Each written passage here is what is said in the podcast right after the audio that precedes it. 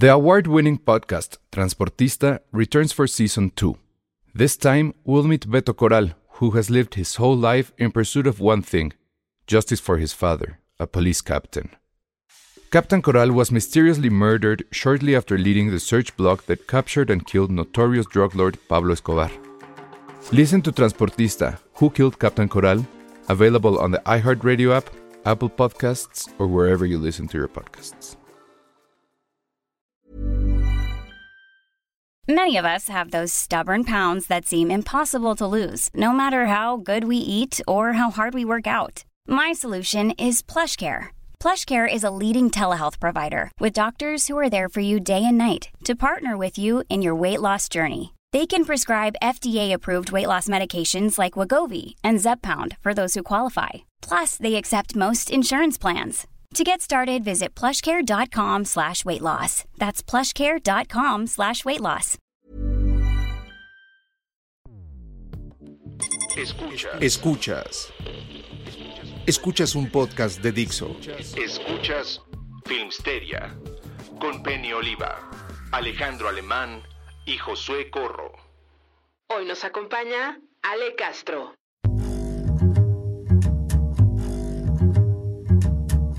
Hola a todos, bienvenidos a Filmsteria, el podcast de cine que salió justo en Anonymous. Eh, No, no es cierto, nunca salíamos ahí, no, no, no está padre. si hubiera eh, nuestros archivos anónimos, no, ¿verdad? No estaría nada, pa. No, no sé nada divertido. No, de nadie. ¿De quién me salió cosas? No hubo nada interesante realmente, ¿o sea? ¿De qué hablas? Está cabroncísimo los Anonymous. Y lo que más No, gusto me dio no es que sí. obviamente estaba ahí Woody Allen.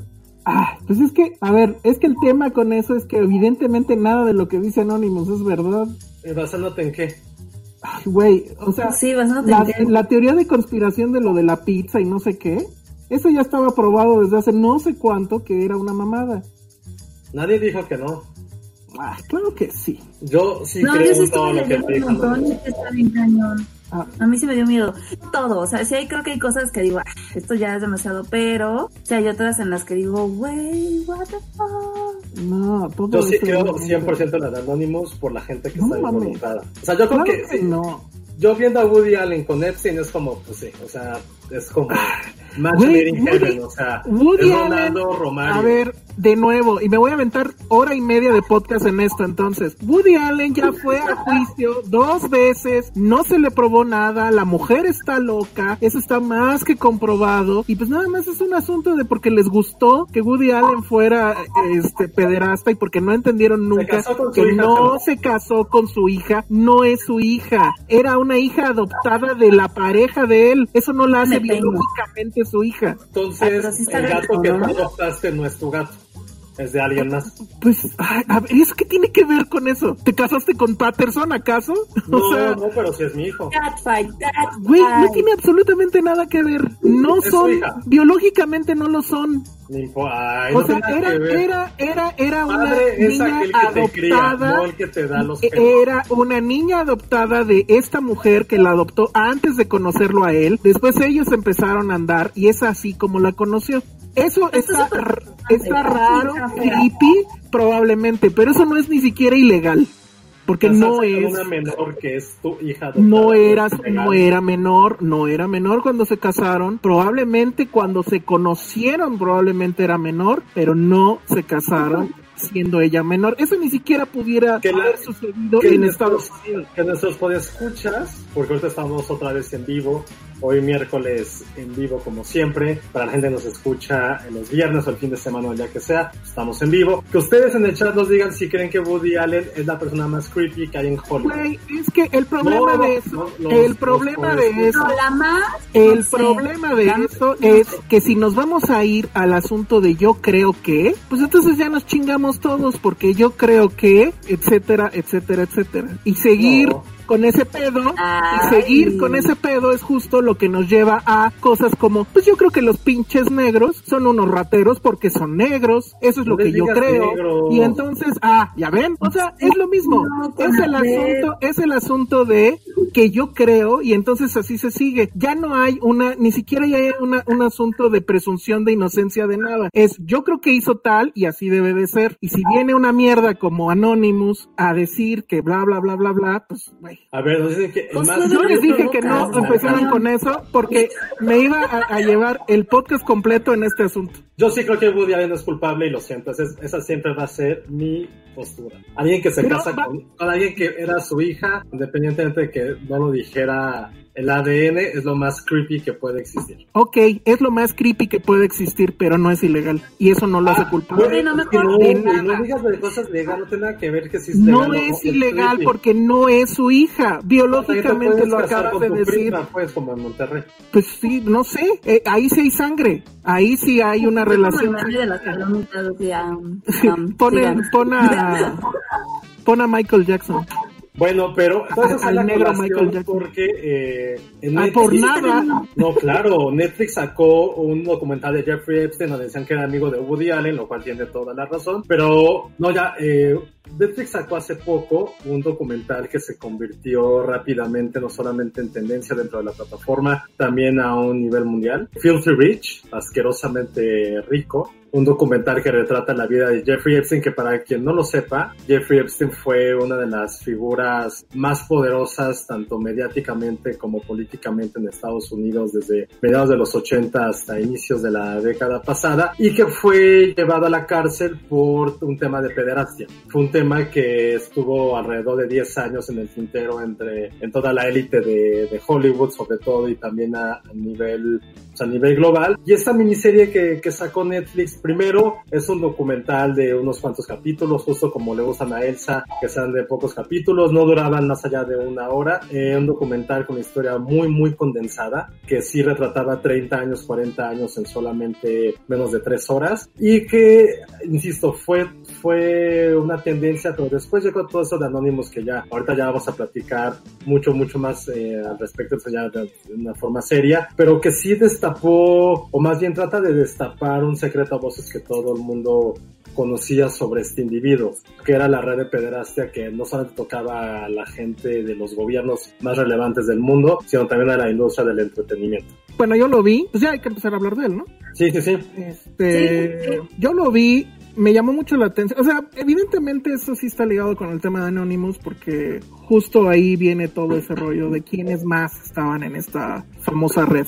El hombre en realidad no era, o sea, no era famoso en el estilo de ser famoso como Como Trump. eh, una, ajá, o sea, no, no, no tenía esta onda de estar en, en el, en el asunto de las celebridades. Era amigo básicamente de medio mundo. Y era, se supone es amigo de Bill Clinton, se supone es amigo de, bueno, evidentemente era amigo de, de- de Donald Trump. Creo que esa es la, o sea, ese sí es Fueron innegable. amigos porque creo que eran vecinos, o una cosa Eran así. vecinos, eso se ve en el, en el, Ah. en el documental. Y la verdad es que a mí no me gustó el documental. No entiendo por qué ha sido, bueno, supongo que es un asunto de morbo y, y, y de eso va un texto que mañana sale al respecto del asunto. ¿Por qué? ¿Qué es lo que hace el documental? El documental agarra a muchas de las víctimas y las pone frente a la cámara y ellas cuentan la historia. Y la historia básicamente en todas es la misma, que es, son chicas que eran en ese entonces menores de edad, que estudiaban pues cerca del, del ah, lugar este donde vivía este hombre, que es casi casi una isla de ricos, que es, ¿es Palm Beach o creo que Se diría el Palm Beach, pero la isla está freaky, que después me puse a investigar si tenía, tenía un reloj de arena gigante que según creencias egipcias es Ay, sí. para hacer, para hacer sacrificios humanos. Órale. También Ah, en una isla desierta, no sé, pongamos del tamaño de que, de alguna, no sé, de la Roma.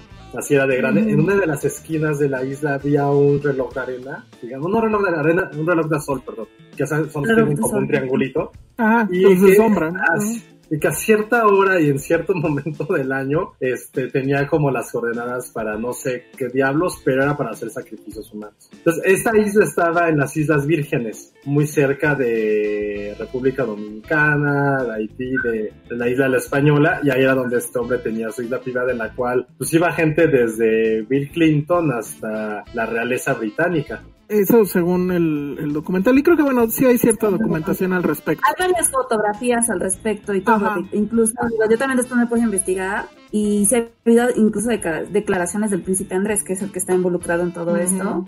y, también nuestro amigo Harvey está en, era creo que también amigo de, evidentemente. Este, y también me acuerdo mucho de algo que también me perturbó de, de, de, lo que estuve leyendo de la isla, más de esta vaca que tenían, como una vaca que movían a ciertas horas toda la isla y la colocaban en quién sabe cuántos lugares. Este, y por ahí también hay, digo, eso ya es investigación aparte, redes y demás, fotos de niñas en la isla. O sea, como que fotos de niñas. De niñas que están en bikini.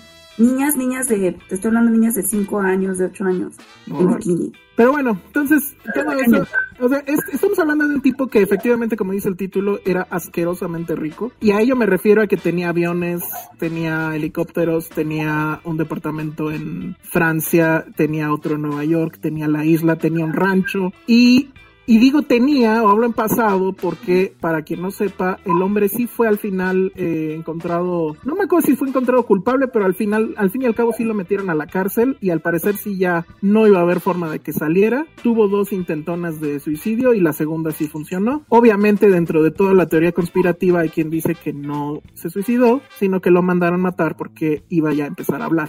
Entonces, bueno, el documental que hace... Eh, incluso en el, en el documental el forense eh, indica que no pudo haberse suicidado por cómo tenía rotas las vértebras.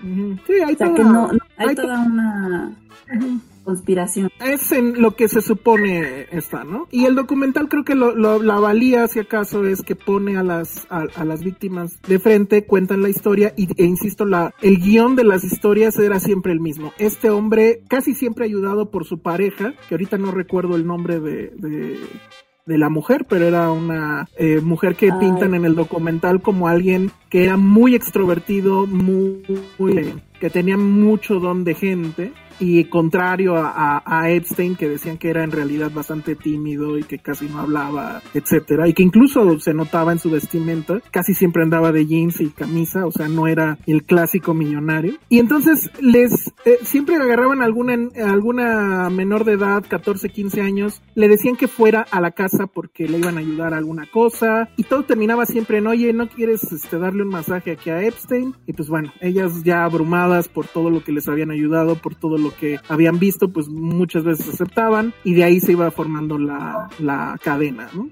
A mí lo que no me gusta del documental es que siento que sí es mucho más el morbo que lo que el análisis sobre este caso. O sea, son muchísimos los casos o muchísimos los testimonios que evidentemente es, hay mucha valentía en, en que ellas se pongan a, a decir qué pasó en esa ocasión. O sea, básicamente que describan el peor día de su vida. Pero creo que el documental no va más allá. O sea, creo que es el asunto del morbo de ver qué era lo que hacía este tipo, la riqueza en la que vivía, con quienes estaba haciendo fiestas y entonces de ahí hacer evidentemente todas las suposiciones posibles, pero no hay este análisis de por qué pasan estas cosas, o sea, está como que describiendo al monstruo, ¿no? Y si nos quedamos en el asunto de que es un monstruo, pues entonces van a seguir pasando estas cosas, porque en realidad es un sistema, ¿no? Y ver cómo la riqueza pues puede volver loca a la gente o puede creer darte tal poder que crees que puedes hacer esto y mucho más. Creo que ese análisis no está. Creo que se queda únicamente en el morbo del caso. Y fíjate que hizo tal, y fíjate que tal. Y entonces a mí la verdad, incluso la narrativa tal cual como película, me pareció bastante, bastante deficiente. Pero al parecer al público le ha encantado porque está en primer lugar en, en, Netflix. Y ya lleva un rato ahí. Pero creo que revivió. A mí el documental eh, no había analizado esa parte de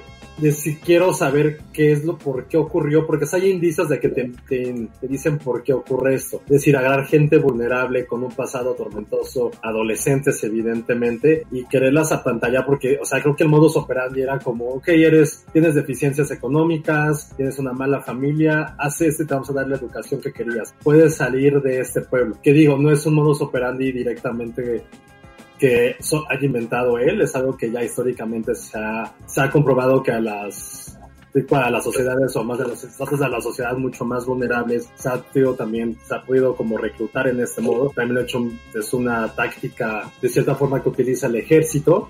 Entonces creo que esto, yo no sé si yo quería analizar el por qué, quería más bien conocer el contexto de este hombre, que sí, no era mediático, pero conocía su historia, saber la relación que había en su momento también con un hombre como, como Harvey Weinstein y saber toda la parte de cómo ocurrió, quién está involucrado y cómo fue que existe esta, esta como decirlo, como esta red y que nadie más ha ha podido hacer nada al respecto. Creo que esa es como otra lectura que ocurrió. Y sí, creo que directamente la fama que tiene ese documental se, se está elevando por toda esta parte que ha ocurrido con con los dimes y diretes de la parte de Anonymous. Y a mí lo que me sorprende y lo que no, no he entendido, más bien no he investigado, y si alguno de ustedes sabe, cuál fue este timing, fue un timing perfecto, o sea, qué ocurrió para que fuera evidentemente en esta época. Pues no sé si fue una gran coincidencia, si se prestó por todo lo que está ocurriendo en Estados Unidos también de las protestas. ¿Pero cómo esta época? Ah, o sea, que haya salido el documental ahorita. El documental o lo de Anonymous, que tuvo un timing casi perfecto, o sea, parece que fue casi casi como de, de película. Pues creo que eso te es algo que tío Luisito no ha podido investigarlo, pero, pero que todo eso se uniera en esta época, sí es lo que están diciendo. Así parece que, que 2020 realmente es el nuevo 2012. Todo lo que pensamos que iba a ocurrir hace ocho años está ocurriendo en este momento y sí es como un, Ah, yo- como un mini yo sí- apocalipsis. Yo sí creo que Anonymous se subió al tren de que vieron que se, se volvió muy popular el documental, ¿no? O sea, Anonymous sucedió, ¿qué? ¿Hace una semana? O sea, fue en esta semana, ¿no? Creo Sí, que Anonymous, de hecho creo que Anonymous ya había hecho estas declaraciones de lo de ya un tiempo, pero lo que fue novedad en esta ocasión, en esta semana, fue que se revelaron más nombres. Dentro de esos nombres estaba, creo que Phil Collins, estaba, es- estaba lo de Woody Allen, estaba este Steven Spielberg, o sea, como que había nombres que no se habían dado a conocer, no, no precisamente lo de Jeffrey, porque sacaron más nombres dentro de, o sea, prácticamente ya no sabes ni en qué creer, creo que también Tom Hanks está involucrado, o sea, sí está muy, muy cañón. Eh, estuve yo viendo como varios tweets, y te ponen las fotos, los análisis de, de las fotos de los actores, de los directores en su Instagram, y qué quieren decir con esto, y, o sea, si te Yo- de, Yo la verdad es que no dudaría, por ejemplo, que todo esto en realidad era, o sea, no pensaron que iba a suceder lo de lo de Black eh, Black Matters, sino que todo estaba como que bien medido para rumbo a la elección, porque bueno, están mencionando otra vez con bastante fuerza que Hillary Clinton, que Clinton mismo eran amigos, que ellos sabían, etcétera. Y lo de y quieras que no, lo de Trump pues ya se sabía y ya como que o sea, no, no que se lo perdonen, pero siento que no le iba a afectar de la misma manera a que se hacía el escándalo de que pues la gran mayoría de esa lista resulta que son demócratas. Entonces yo lo veo por ese lado, o sea, creo que el plan era justo rumbo a las elecciones, pero todo el asunto de las protestas raciales en Estados Unidos pues se les cruzó en la estrategia y pues ya, ya ahorita digo, sigue siendo igual un tema, pero creo que ya no es, o sea, no rebasa más allá de del asunto de, del chisme y demás. Sí, pero bueno, pues ahí está. esas son especulaciones, es una lista, no hay nada comprobable, hay diversas teorías de conspiración, que creo que a lo mejor si no, si no estuviéramos en cuarentena probablemente no hubieran sido tan relevantes como lo es ahora que prácticamente todo es una teoría eh, conspiratoria. Y lo único que creo que sí es que, que incumbe en ese sentido, sí es directamente la relación de Harvey Weinstein con este hombre, de que si eran personas cercanas. Y ya más allá de lo demás, que si los suicidios de diferentes personas, que lo de Paul Walker, que lo de Avicii, que lo de Michael Jackson, ya son simplemente meras, meras, meras especulaciones, pero que aún así eh, tienen mucho que ver porque se puso como de coyuntura con el tema de ese documental de Jeffrey Epstein. Sí, digo, ahí este, pues véanlo si quieren, son cuatro, cuatro capítulos de una hora. La verdad es que a mí me pareció, eh, o sea, muy cansado. La narrativa es muy mala, o sea, es la clásica narrativa de un documental para televisión, cabezas parlantes, material de stock que se repite y se repite y se repite. Muchas fotos y pues la verdad es que sí está muy de Wikipedia, o sea, no sentí que hubiera mayor tema más allá de que las fotos pues son igual más eh, reveladoras, ¿no? Pero yo sí me quedo con el asunto de que nada más está exponiendo el, el caso y no quiere ahondar más allá de eso. Y pues sí, o sea, creo que es muy facilón decir, uy, un monstruo. Pero pues yo creo que ha de haber un chingo más allá afuera y, y ese es el punto, ¿no? Pero pues bueno, pues ahí está.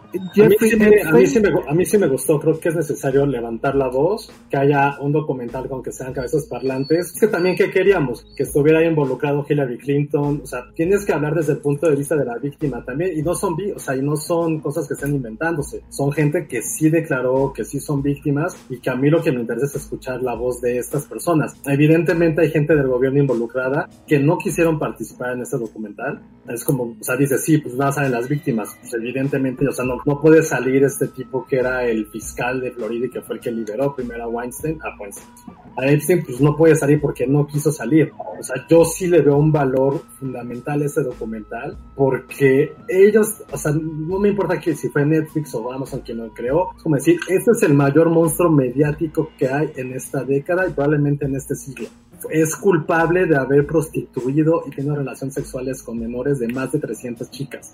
Es un monstruo, sí, no me importa si es el más grande, el más pequeño, pero es aquel que estuvo involucrado con gente política de farándula y que engañó, envició y que dañó a miles de personas. Es necesario ponerlo en la mira, acusarlo y saber qué fue lo que ocurrió con él. A mí, insisto, a mí no me cansó, al contrario, creo que lo binguaché las, los cuatro capítulos y a mí se me hizo tan interesante y tan cruel y entender el, lo que estaba ocurriendo que lo primero que hice entre el capítulo era investigar, leer de, güey, es que eso no puede ser cierto, ¿cómo eso ocurrió? Lo investigas y si es como, verga, sí pasó. Entonces a mí, eh, creo que tiene una razón de ser de por qué está en número uno ahorita en, en, tendencias. Porque es una historia que todos decíamos, ah, sí, pues ese güey de pedazo y se suicidó. Hasta ahí se acabó, porque es como le estaba cubriendo los medios también. Ya que te pones a investigar un poquito, y es como dices, ah, güey, no, lo, no hicieron más ruido por este y por este y por lo otro. Güey, está involucrada la corona británica, es como madres, güey, o sea, y lo negaban y lo decían, y ves las entrevistas con la BBC, es como, wow.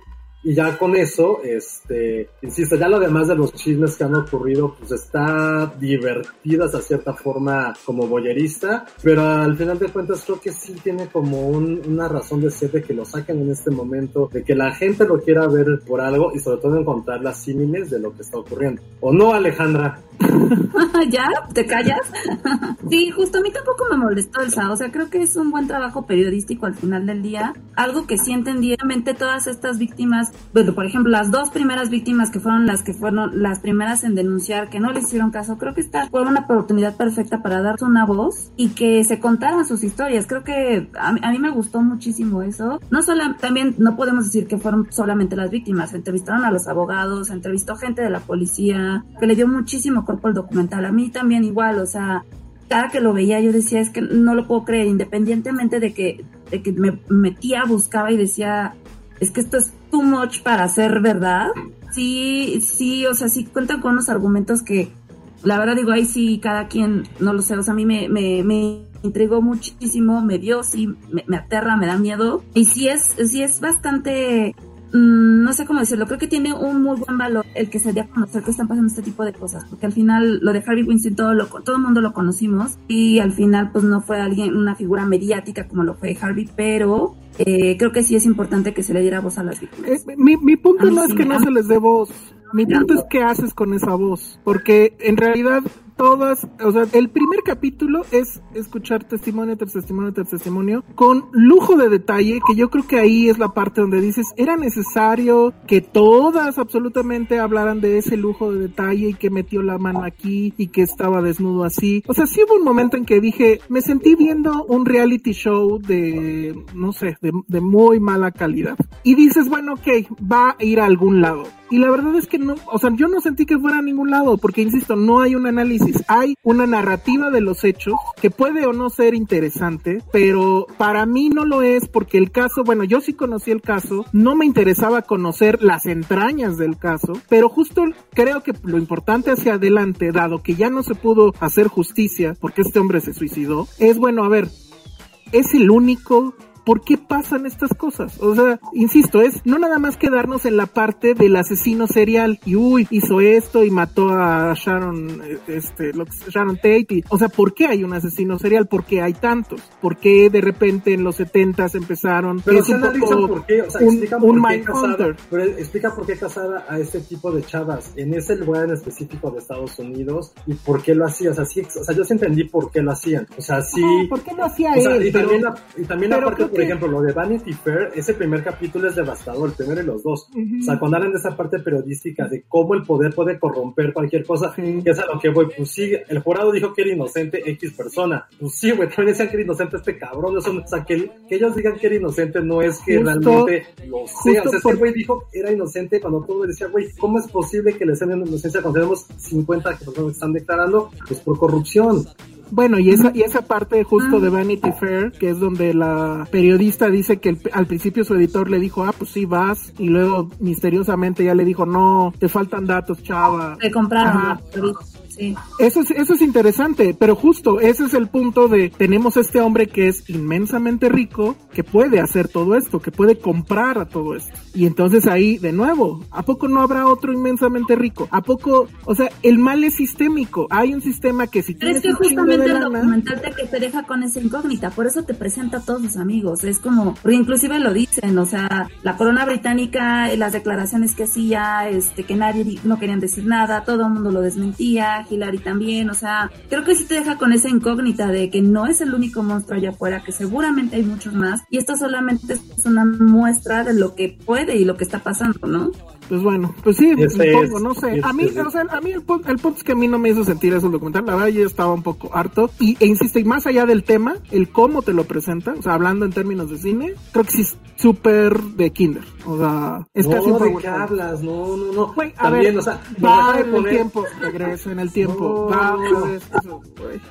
No, no, pero, es que también creo que hay que ponernos en esta parte de por qué, por qué surgió, también a quién está dirigido, a lo mejor no está dirigido a ti, pero sí es una parte como un warning sign de lo que está ocurriendo en el mundo. O sea, nos puso, por ejemplo, Ericito, el documental de Michael Jackson, de Michael Jackson, las víctimas son muy explícitas en sus relatos. Y ese documental todo el mundo lo estaba alabando porque, wow, se atrevieron estas personas a hablar, ya hay que darle su reino porque eran... Pero todo el mundo alabó ese documental y, perdón, pero es mucho más relevante este que el de Michael Jackson, son exactamente la misma estructura. Exacto. O sea, es un copycat de lo que ocurrió cuando Michael Jackson sí lo la pero esa, pero esa, pero esa historia, es la pero esa, de pero esa historia no se conocía. Pero esa historia no se conocía. Era, era un asunto de rumores, era un asunto de, de cosas que se decían y que concretamente no había nada. El documental pone a, a, a, estos güeyes al frente y dice, a ver, pues sí pasó esto y esto y esto. Y ahí, ahí sí hay un trasfondo, que el trasfondo de ese documental es claramente dónde estaban los papás. Y en ese también es donde estaban los también, papás, pero no existían. Eh, aquí te puedes preguntar eso, pero el documental no se pregunta eso. El documental es... El documental se pregunta qué pedo con la autoridad, cómo dejaron que ah, ese cabrón saliera libre. Exacto, justo lo que iba a decir. Muy bien, ¿qué más hay aquí de los comentarios? Nueva pelea, que llevamos dos. Nunca he visto una serie que se llama The Good Fight y que muchos comentaron que hay un capítulo que ya este, trata sobre este tema. Es, nunca he visto esa serie, nada más sé que salía la chica de Game of ah, Thrones. Pero la Mrs. John Stark, Leslie Rose, pero no sé bien de qué trata esta serie y si alguien nos, nos platica, porque ya todo el mundo comenta al inicio que ya se trató este, este tema en esta serie, entonces pues, habrá que, echarle uno. Dice Saraí eh, Rosas Bautista que el episodio de hoy le está dando mucha ansiedad. y están preguntando por Penny. Lo que pasa es que Penny salió en la lista de Anonymous. No, no es Cállate. No, Penny, Penny es enferma otra vez, desgraciadamente. Pues mándenle, no sé, mándenle unicornios. Les, diría que le manden cosas de comer, pero justo ese es el problema, lo que come. Entonces, no, no le este, manden nada. Mándenle saludos, mándenle saludos. Sí, ayer todavía nos dijo que igual sí la libraba, pero al parecer hoy otra vez este pues se puso malita. Marco Antonio Velázquez Rojas dice de sobre lo que decías de The Good Fight, efectivamente es un spin-off de The Good Wife, que yo sí vi esa telenovela, no la vi completa. Ni siquiera sé cuál es. Es como de abogados. Es, es, de abogados, pero donde ella es una abogada que está intentando como que subir y se entera que su esposo la engaña y su esposo creo que era un político. Entonces, este, pues es el divorcio y toda la pelea, etcétera. Y ahí sale esta señora que es la de The Good Fight. Yo voy a confesar algo, no, no soporto las, las series sobre, sobre abogados. Ah, a mí sí me Híjole, no, No, todas. no puedo, no puedo, no puedo. O sea, creo que ni siquiera las películas de abogados soy muy, muy fan. No soy, no es mi tipo. O sea, creo que de profesiones así que tus papás estarían orgullosos, me inclino un poquito más a las series de doctores. Mm, puede ser, pero muchas, es bueno, Sí, yo también. todas se parecen. Están más interesantes. No, porque la de abogados gritan más. no sé. Pero con doctores, Ay, siento que los con doctores no. doctores. Drama drama. con doctores hay más sexo, no hay como que otras cosas más. Siempre como que hay cosas implícitas porque duermen en el mismo hospital todos. Es que no sé, a ver, películas de doctores que sean así cabronas. Películas de doctores, es que películas Porque películas de no, abogados Sí, exacto. Las películas de abogados sí son muy cabronas. O sea, están muy cabronas. 12 Angry Men, que es como la cúspide de eso. Filadelfia, que no soy fan. Pues es que hay muchas. Este, The Few Good Men, que dijiste hace rato. Few Good Men, este... ¿Cómo se llama en español? Cuestión de honor, con Tom Cruise. Ajá, este, Eh. ¿cómo se llama la de... mm, Ay, JFK? Causa Justa. No sé si se acuerdan de Causa Justa. Ahí De cuál Samuel era. L. Jackson con Matthew McConaughey. Es Better Call Saul. Better Call Saul, Better Call Saul está increíble. Pero es de abogados, ¿no? Este, ¿cómo Por se eso, llama? Es que de doctores no, no se me ocurre una así que digas, puta, está cañona. Legally. Blonde. Legally Blonde. Legally Blonde es la película cabrón. Pero Sí. por ejemplo, de doctores, sí está- Doctor Strange. Pero ¿qué otra de doctores es buena? Grey's Anatomy yo sí era muy fan, ¿eh? Pero no es, no es, no es película. En serie No, sí hay más de Película. doctores. Series Pero peli- sí. Series pues, está ER, está Grey's Anatomy, que ay, qué hueva. ahorita ya me da mucha flojera. Dicen que The Good Doctor está muy buena, no le, no le he visto. Me da hueva. Dougie Hauser. Dougie Hauser. Doctor House, Doctor House era buenísima. encantaba. bueno, por ejemplo, sé que no es de doctores, pero por ejemplo, Ya dije, en. Lo- en Lost, cuando salía este Jack haciendo como alguna de sus cosas de doctor, era así como, verga, este güey es una chingonería, está muy cabrón. En cambio, un abogado en una isla desierta es como, ah, ¿tú qué, güey? O sea, va a crear, va a crear leyes con cocos, ¿tú, tú qué te clavas? Pero sí, películas con de doctores tal cual, O sea, lo que, lo que me estás diciendo es que ahora que viene la el apocalipsis, o que ya lo estamos viviendo, probablemente es más útil tener un doctor cerca que un abogado cerca. Eso claro. definitivamente. Ay, espérate, que van a salir un montón de películas de eso, ¿eh? Por ahí, ahí ya se está planeando ver películas del coronavirus. se muere y los acaba doctores, y los acaba de decir. Rodríguez que se muere que se muere McDreamy se muere en Grey's Anatomy yo no A ver, sabía ¿cuál, cuál, cuál? ¿Quién? ¿Cuál? ¿Cuál? Nora, Nora Rodríguez. No sabía que se moría McDreamy A Derek Shepard dice Nora Rodríguez. Ay, Doctor Queen, no manches, a mí me encantaba Doctor Queen. Dice Nora Rodríguez, yo amo Legally Blonde y Grey's Anatomy me perdió tras matar a Derek Shepard. Yo no sé de qué están hablando. es McDreamy Sí, Doctor De- Queen o igual a como, mí. como dicen en los Simpsons Doctora Reina la curandera Doctora Reina. The Killing of a Secret Deer es de doctores. Ah, esa es muy buena. Ah, sí prácticamente bueno alguien puso una película de Robert De Niro y Robin Williams se llama Despertares que es Sí. una cosa puta es el dramón perfecto para mamá o papá neta si quieren hacer feliz a su papá el día del padre pónganle Despertares es la cosa más más lacrimógena que pueda haber Oye, alguien mencionó al doctor Chapatín, lo voy a sacar del chat en este momento. Luego, Doctor Dolittle, efectivamente. Ah, pero Doctor Dolittle, hijo, voy a decir algo muy cruel. No, no, no, sí, dice otra que tenga Patterson, sí. Pero iba a decir que si se le dice a los veterinarios doctor, pero sí, tienen toda la razón. Pero... No, no, pero claro como- que sí, no, no al, dentista, al dentista no le dices doctor, al dentista no le dices doctor, no vas Sí. al dentista, al veterinario le dices Pero veterinario, no le es que es un doctor. doctor dentista, ¿no? Es cirujano dentista. dentista. El doctor Tachada, Frankenstein, el doctor Frankenstein creo que no es médico, tiene un doctorado, pero no sé si es médico, ¿eh? No sé, creo que sí. Ah, no sé, ¿qué otro doctor? Doctor psiquiatra. Doctor psiquiatra. Muy a la, Ya no- muy a la, muy ad hoc a Ajá. lo que hablábamos hace rato con el clan previo. Doctor Strange. Así es. ¿Ah? sí. A ver, a doctor. pero ahora digan un licenciado de la cultura pop, no encuentran un abogado de la cultura pop como doctor psiquiatra. Am, abogado. o sea, un abogado pop. Bueno, una película, son muy buenas las películas de abogados. También estaba El abogado del diablo con Keanu Reeves y, Ah, esa es muy buena. y Charlize Theron. Es una, es una Ah, tontería, sí, pero me encanta. Súper estúpida. La volví a ver el otro día, es como es el hijo Ah, está Luego, buena. Al Pacino tiene unos cuernos al final. Ajá, Ah. está increíble. La quiero ver ahorita. Deberíamos de ponerla en la Netflix. como se desnuda como por cualquier cosa, es como, ah, Primero hay que investigar si está. Yo no está. Probablemente no. Cintia Salmerón, que es muy fan de Filmsteria, dice, Josué, me voy a ofender. Somos médicos veterinarios no, zootecnistas. no dije que no fuera, sino cómo se les dice. O Pero, sea, de hecho, a lo que voy a es- decir dentista le dices dentista, no le dices doctor, cirujano, dentista. A los veterinarios no sé si se les dice. Yo le digo doctor ya que tengo a Patterson, pero antes sí decía es el veterinario, es a lo que voy, nada más como a un nivel este de título de cómo se les llama. Oye, pero ¿quién es más doctor? ¿Un veterinario o un dentista? ¿Cómo? La neta. ¿Quién es más doctor? ¿Un veterinario o un dentista? Es un veterinario, obviamente. Sí, ¿verdad? Bueno, espero mi, mi dentista no está escuchando esto. El doctor de Yo Jurassic Park. que yo odio a los dentistas, son lo peor que existen. No digas eso porque... Películas de dentistas ahora. No, Ay. Ah, hay una película muy buena como del 91, tiene un doctor que era asesino, un dentista de asesino. Se llama Doctor Giggles, algo así. Ah, sí, cierto. Sí, No, no la vi, se llamaba en, en español. Sí, Lo más cercano que me gusta de eso es el capítulo de Mr. Bean cuando se hace su auto. Se va al dentista y se atiende él solito. No, qué miedo. Pero vieron cómo no hay abogados divertidos. No, no hay No, abogados divertidos. Es que no creo que Ah, ser una- abogado de ser divertido. Una, una de abogados muy buena es La Guerra de los Roses, Ah, que en realidad es de un abogado, pero está muy buena. Oye, Ale, ¿y qué tal Ah, un sí, payaso? No, ya. un payaso dentista. No mames. No, no, no Así de, mames. Ale, abre la boca. No, no, me, me desmayo.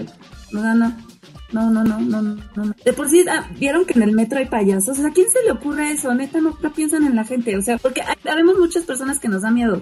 ¿Por qué ponen que hablan del metro payasos a que te den gel? O sea, no. Pero, pero sí viste por qué fue? Porque la campaña era que no te cargue el payaso. Es real. Esa era la idea de la campaña. Esa frase nunca la he entendido. que- ¿Cuál es su significado? ¿Cómo te.? O sea, eso sí nunca la. Pues según yo, según yo es, ¿De un- dónde salió que te es una versión payaso? PG-13 de, de que te cargue la chingada, ¿no? Pues sí, pero ¿por qué el payaso? ¿Por qué no el mimo? o el licenciado. Porque Oye, el sí, vivo no da tanto miedo, ¿no? Omar Robles nos acaba de poner una película divertida, como comedia de abogados, que es Mentiroso, Mentiroso, de Jim Carrey. mentiroso. El Kenny también la puso. Ujú. Sí. Mi primo Vinny también es divertida de abogados. Ah, My Cousin Beanie, ya. Cierto. Bueno, pero pues ya acabemos con el tema de los abogados, porque si no, no nos va a dar tiempo de hablar de todo lo que queremos hablar. Y va a la siguiente pelea. Ay, sí. No, en esta no nos vamos a pelear, ¿o sí, José? Yo me quiero, pe- hoy sí tengo ganas de pelearme con todos. Bueno, entonces hablemos de The Bust of the Night. No, ahí no nos podemos pelear. Paréntesis, ya para acabar ese tema. ¿Por qué se le dice te carga el payaso? Nos dice Daniela Salazar. Por los payasos de rodeo que entraban a cargar a los lesionados. Ah. oh. Ah. Wow. Nunca iré a un rodeo. Yo una Ah, vez, no, pero no. no, son, no son payasos per se. Yo una vez fui a un rodeo en Dallas, Texas, y sí está bien cagado. Es lo más Yo, redneck que te puedes imaginar, porque cantan el himno nacional gringo, en el unísono que tocan el himno sale una chica como en un caballo con la bandera así gigantesca, recorriendo todo el rodeo para así, una chinga loca, y si hay puro redneck así, pero llorando cuando veían esa escena, yo así de... Y sí está muy divertido, pero creo que para todos los que son como animal lovers, y eso sí estaría bueno investigarlo, sí está cabrón, porque si veas como a las vaquitas, a las terneras, si ve a este güey como con su lazo y las arrastran por el, por el suelo y sí se ve así como de tú, ¿qué pedo? Yo fui, yo fui a un rodeo gramatical. No, no es cierto. En Canadá, Es- Alberto. Oigan, otra muy buena. Nos dicen que She-Hulk es abogada. Eso no me la sabía. Alfredo Sí, ya que- López. ¿Es una She-Hulk? Claro. No mames. Y también Alfredo nos dice Daredevil es abogado. Ah. Ay, sí es cierto. Ay, pero es pésima. No mames. Sí, no me sé la historia, o sea, no sé el origen de She-Hulk, pero está bien guapa. La de Law Abiding Citizen con Jimmy Fox. No sé si esa es la reciente donde de hecho lo, lo encarcelan por un tema racial. No, esa es otra que dices con Michael B. Jordan, ¿no? Ah, sí, cierto. Sí, que nunca se estrenó. Muy bien. Que Alejandro. es la prima de Hulk. Ah, sí, dice She-Hulk es la prima del Hulk original. Pero ¿quién es el Hulk original? Este, el que salía en Fight Club. Ay. Pero bueno, ya vámonos de este tema. Ya habla de Best of the Night, Josué. Bueno, y ya ahora sí, eh, tratando de buscar cosas mucho más independientes y mucho más propositivas, estrenó la semana pasada en Amazon Prime una película que pude ver en Toronto, la vi un cachito porque pues sí, también estaba como de ida y vuelta, de una sección especial que siempre es de terror. Entonces, este, al principio vi la sinopsis y dije, güey, suena bastante bien. Y se las cuento de qué va cuando también cuando leí. En un pequeño pueblo de los 50, en el medio del desierto, dos adolescentes tratan de descubrir un sonido que, que escuchan en la radio local. Así de sencilla es la premisa y así de sencillo se van a quedar cuando vean la, la gran película que es The Best of the Night. Es una ópera prima de Andrew Peterson, un director que se había encargado de, de hacer documentales, de hacer cortometrajes, de trabajar en, en cosas deportivas para poder financiar esta película que él no escribe, pero que imagínense que yo la planteé así, es como mezclar Vaselina, La Guerra de los Mundos de Orson Welles, un capítulo de The Twilight Zone y hasta por ahí encuentros cercanos del tercer tipo. Así es esta película de 2019 que, que estuvo nominada en el Scream Fest, que es uno de los festivales de cine de terror más importantes de Estados Unidos y que más allá de esta premisa es la forma en que está contada, la técnica en la que hay y algo que a mí en lo particular me gustó mucho son los subtextos, las subhistorias que hay dentro de esta premisa que, insisto, es como de ciencia ficción, que bien pudo ser también un capítulo de Le temes a la oscuridad, por lo sencilla, lo straightforward que es esta, esta película. ¿Tú la viste, Ale? No, Ah. No, no tuve el placer de. Bueno, yo sí la la voy a vi. ver. Yo sí la vi y la verdad es que me encantó. Es una historia que ya hemos visto muchas veces. Es una historia que incluso, o sea, bueno, con solo decirles de, de la, la sinopsis creo que saben perfectamente bien para dónde va. Pero lo que tiene Best of the Night es justo que es, no es el qué, sino el cómo. Y el cómo es muy increíble porque la película puede hacer, de repente, todo, todo pasa en tiempo real. O sea, todo pasa en una, en una sola noche. Todo pasa en este pueblito rascuache de un lugar que en realidad no existe. Es un pueblo imaginario de Estados Unidos. Y la cámara de repente puede agarrar y hacer un plano secuencia. De repente puede agarrar y quedarse fija 10 minutos con un personaje que te está contando una historia. De repente se pueden ir a negros. De repente resulta que parece que no estás viendo una película, sino que estás viendo un programa de televisión dentro de la película. De repente se puede ir a blanco y negro, de repente se puede ir a color. Y todo, todo, todo funciona. Es increíble lo que hace este hombre, que efectivamente su ópera prima, eh, no sabía yo que sí había hecho otras cosas de cortometrajes y demás. Su página en IMDB requiere que la actualicen urgentemente, pero el... Pero fue- son el- más, fueron más de, también de publicidad. Ah, ya, con razón. El único que creo que ahí sí tiene, porque incluso el guionista tampoco tiene créditos más allá de esto, James Montag, y los dos guionistas, James Montag y Craig eh, Sanger, no tienen en, en IMDB mayor crédito, pero a quien sí se buscaron para que tuviera más experiencia en el asunto es justamente el, operador de cámara, que es un chileno. Su nombre, digamos, de eh, artístico es M.I. Litin Mens y él ha hecho muchas películas este, chilenas y, y sudamericanas. ¿Recuerdan una que se llama Machuca? Que creo que fue Sí, claro. bastante, bastante famosa. Ajá, Manos de Piedra, que era la historia esta del boxeador, no me acuerdo cómo de se llama. Roberto. Ah, exactamente. Y ahora tiene esto de Bust of the Night. La verdad es que la, la operación de la cámara está increíble. Es una película llena de ideas. Es una película que te absorbe desde los primeros minutos. Que aparentemente al principio no, no entiendes a dónde va, pero cuando ya empieza el asunto del ruidito ese que escuchan en la radio y demás, ya sabes por dónde va y, y es increíble. Y todo efectivamente sucede en la oscuridad, es una película que, que no hay mucha luz en ese sentido, pero funciona increíble. La hicieron con tres pesos, los planos secuencia subieron la cámara a un pinche este, go-kart que lo iba manejando un chavito de 18 años, según cuentan, ¿cómo se llama? En, en la parte de, de trivia del IMDB. Entonces, este, la verdad es que a mí me sorprendió muchísimo. Sí está en mi lista de lo mejor del 2020, que yo sé que bueno, es, es igual fácil porque es del 2020, pero sí me sorprendió mucho. Y ojalá este cuate tenga eh, lana y esto le sirva para hacer más, porque sí, sí es de alguien que sabe utilizar muy bien las herramientas del cine, eh, aplicarlas en el momento adecuado y no es nada más el asunto de, ah, vean cómo puedo hacerles este plano secuencia. O sea, todo tiene sentido y eso hizo que me gustara muchísimo. La música también, ¿no? Que todo el tiempo está ahí, este, inyectando emociones, que te pone nervioso. Y los dos, eh, eh, estos cuates, los dos protagonistas, no, no los recuerdo yo de otro lado. ¿Tú los No, habías también visto? son de sus primeras, son sus primeros papeles importantes. Eh, yo los, o sea, tuve chance de entrevistarlos. Mm. Son bastante jóvenes, eh, sus primeros grandes papeles. Y se hablaba mucho de la parte de dirección de todos los ensayos que hicieron porque eh, durante los primeros 30 minutos tienen, yo creo que ambos tienen como el 90% de las escenas solamente platicando. Y eso es algo que es impresionante. Y al mismo tiempo, como dices, es que es una historia, sí es una historia de sobrenatural en algunos aspectos, pero sí retrata mucho más la visión que aún 70 años después casi, seguimos teniendo acerca de las mujeres, de las minorías, de todo aquel, de la, de la senectud también, porque sí le trata estos temas de hasta qué punto puedes creerle a una persona que ya en ciertos aspectos lo estás haciendo menos, ¿no? en ciertas facetas eres, pues sí, hay racismo en torno a ellos, a lo mejor no con el tema de mujer, no es la palabra racismo, pero ¿por qué le vas a creer a una mujer que su papel es estar en la cocina y preparando comida y no le puedes creer que sepa algo de ciencia? ¿Cómo le puedes creer a un afroamericano cuando todo el tiempo están viendo cómo sacarte ventaja o a un anciano que solo quiere llamar la atención?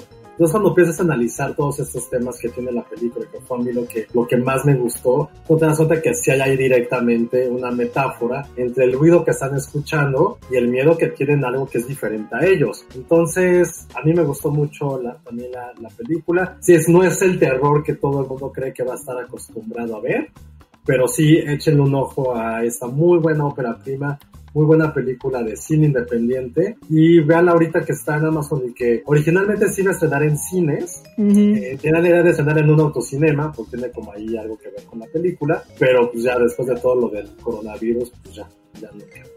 Que yo creo que sí tiene además mucho que ver con todo lo que está pasando ahorita, porque creo que hay un punto esencial y, y- y eso sí lo deja muy en claro al inicio de la película, que es, o, o sea, podemos entregarnos al miedo a lo desconocido, que es, ahorita podría ser el miedo al, a la pandemia y a la infección y a todo eso, pero al final siempre, o sea, como seres humanos como que se nos da el asunto este de que queremos saber más.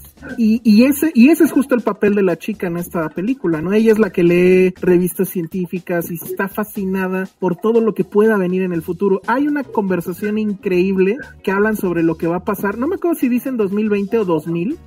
Lo que va a venir en el año 2000 o algo así, que es muy, muy, muy padre, que tiene que ver con, con teléfonos, ya sabrán más o menos por dónde. Y creo que ese es el gran mensaje, ¿no? O sea, nos podemos quedar en el miedo, pero creo que siempre es mejor quedarse en el asunto de saber de, y, de documentarse y, ver realmente qué está pasando, ¿no? Y no nada más salir corriendo y guardarse en, las casas. Muy, muy buena película, la verdad. Sí, recomendación absoluta de Filmsteria sin pelear, ¿vieron? Sí, y sin pelear.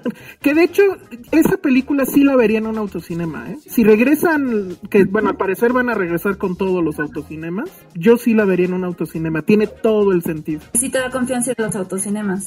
Bueno, sí, aparte. Pero como que el mood, ¿se acuerdan cuando hicimos lo de... Ay, ¿cómo se llamaba? Se me olvidó. Este, la película Scary producida Stories. Scary Stories, que tenía todo el sentido Sí. por el mood Sí. que te creaba, etcétera. Creo que aquí sería exactamente lo mismo. O sea, conviene muchísimo. Entonces, bueno, dice Cintia Salmerón, dice, ojalá lleguemos al episodio de lo mejor del 2020. Uy, qué optimista. Hoy sí, ¿eh? Pues ya se pusieron bien acá. Ericito pues, dice, la pregunta es, ¿habrá futuro?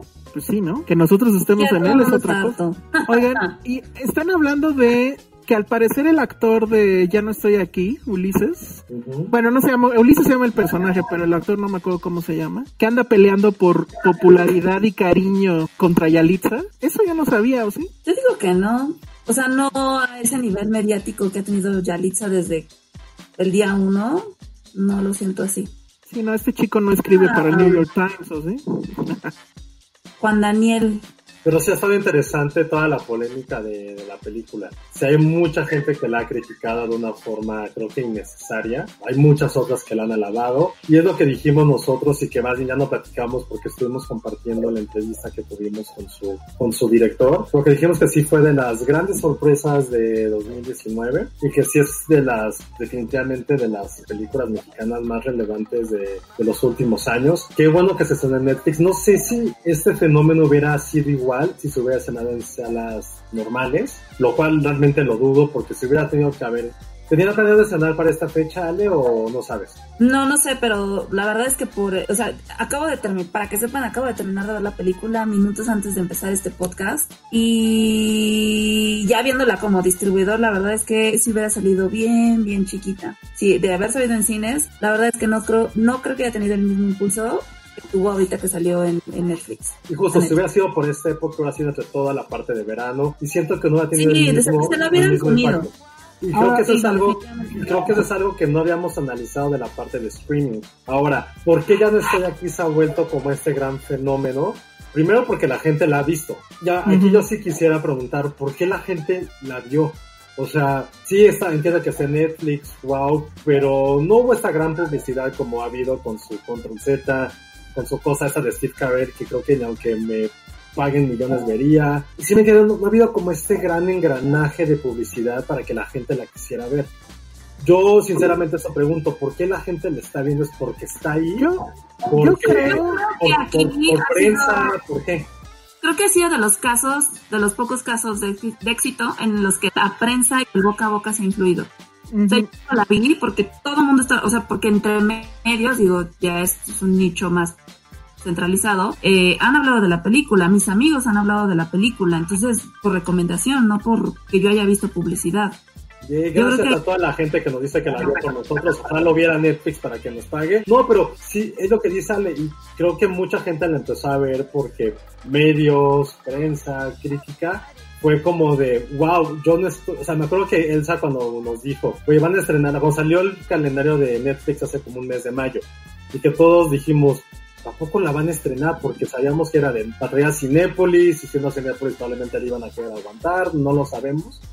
Pero o sea, acuerdo que Elsa dijo, se sorprendió de que, güey, la va a estrenar Netflix y todos fue como de, ¿por? O sea, ¿por qué la va a estrenar? O sea, ¿por qué le interesa estrenarla? Y sí es muy interesante saber que si hay gente que dice que a lo mejor la crítica, los medios no servimos de nada, pero creo que si es el caso de esta película en particular, es interesante saber que la gente la vio porque la gente, otras personas estaban hablando de ella. Y eso implica de que además de que hay rumores de boca en boca, es que si hay un poder mediático detrás de una buena película que insiste, es una película que gana Morelia, que muy poquita gente tuvimos la oportunidad de verla, si es que no, está, no estuvieron en el festival o no la pudieron cachar en esto que hace Morelia de mostrar a sus ganadores. Entonces realmente yo creo que la dio menos gente que aquella que acude a una función de prensa. Y aún así creo que generó más ruido que el 95% de las películas que no son blockbusters y que la prensa sí ve.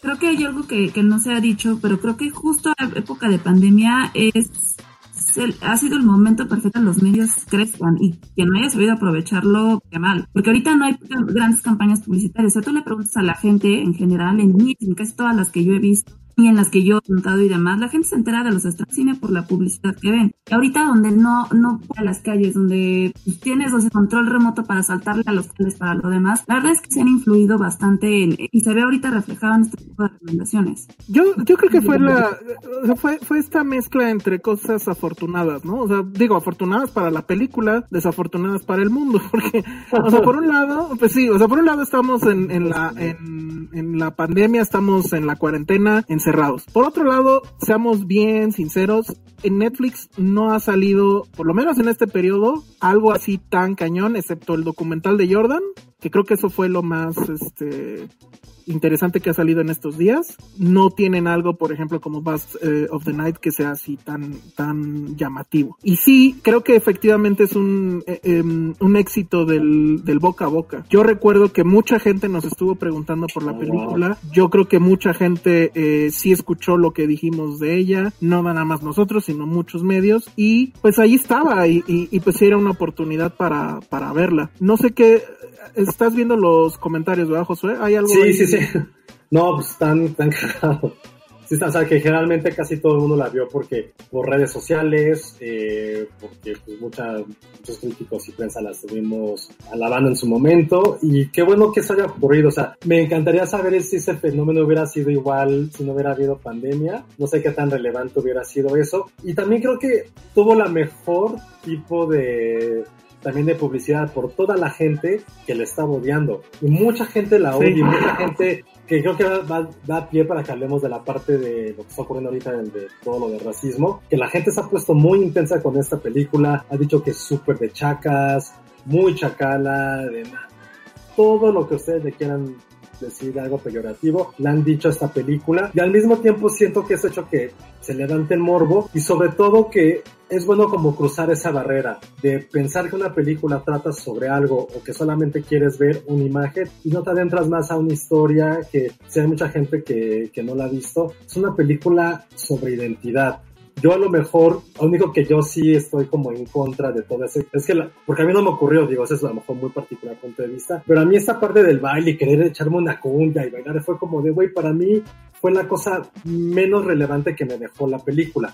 Más bien fue como encontrar una inspiración, algo de arte y que es aquello que te llena como persona, que te rescata de esa miseria en la que vives y la cual pues es una cosa bien, no ni siquiera estúpida, porque es una muy buena película. Ayer estaba viendo Fiebre de Sábado por la noche, que no me acordaba lo buena que es, es cierto, porque por lo del Mundial Finsteria. Ah, Dije, güey, si es el mejor soundtrack de la, de la historia, la respuesta es sí. Pero ya analizando la, la película, te lo juro que sí me encontré mucho símil a, a, Ya no estoy aquí. De cómo gente que vive en la miseria, rodeado de las peores oportunidades, cada quien desde su trinchera, y bien, te vas a comparar un italoamericano de los 70 con alguien de Monterrey de, dos, de los 2008. Pero sí de ese símil de cómo esta parte del baile, puede ser baile, puede ser como un poco en Good Will Hunting, que son las matemáticas, como algo en el cual destacas por encima de la media del mundo en el que vives, es aquello que te va a rescatar, es aquello que te forja, es aquello que te dice hay un mundo más allá de esta parte de criminalidad en la que puedes estar, de esta parte de miseria a lo mejor no económica, sino moral y de y social que vives, eso te puede rescatar. Eso creo que mucha gente que vio la película no lo tomó, se quedó con esta parte de, no mames, me van a saltar, su cumbias ñeras. Oye, es más allá de eso. Y ya teniendo otro tipo de lectura también, es que es una crítica política, si lo quieren ver, a todo lo que ocurrió en el norte del país hace 15 años, hace 10 años. Creo que conjuntarle en una película con personajes tan humanos y lo nos practicó el director Fernando Frías, que literal él iba a estos barrios, hacía una convocatoria, llegaban 80 mil personas de lo emocionados que estaban de que alguien estaba contando su historia de vida. Y creo que eso es lo más importante de esta película, e insisto, creo que es, que es como un hito que una película pequeña en ese sentido, bueno, pequeña en producción, pero con una gran historia, esté levantando tantos comentarios, tantas voces y poniendo en la mira una subcultura que tristemente ya no existe porque el narcotráfico la tomó parte de ello, casi, casi, casi la asimiló, y que le dan una voz a este México que no todo es Manolo Caro, sino que hay un México que se puede contar ese tipo de historias, y sobre todo muy, muy honestas. Y ya por último, se lo juro que alguien tiene que hacer un remake de fiebre por, de sábado por la noche y ponerla en 2020 con, con reggaetoneros y creo que sería un tranca sí, seguramente sí. Este, creo yo me quedo con eso, o sea, el, el asunto es que el cine mexicano nos ha vendido mucho por mucho tiempo ya o cierto cine mexicano nos ha vendido que México es Santa Fe, la Roma, Condesa, este, de ahí no salen, ¿no? Y que haya esta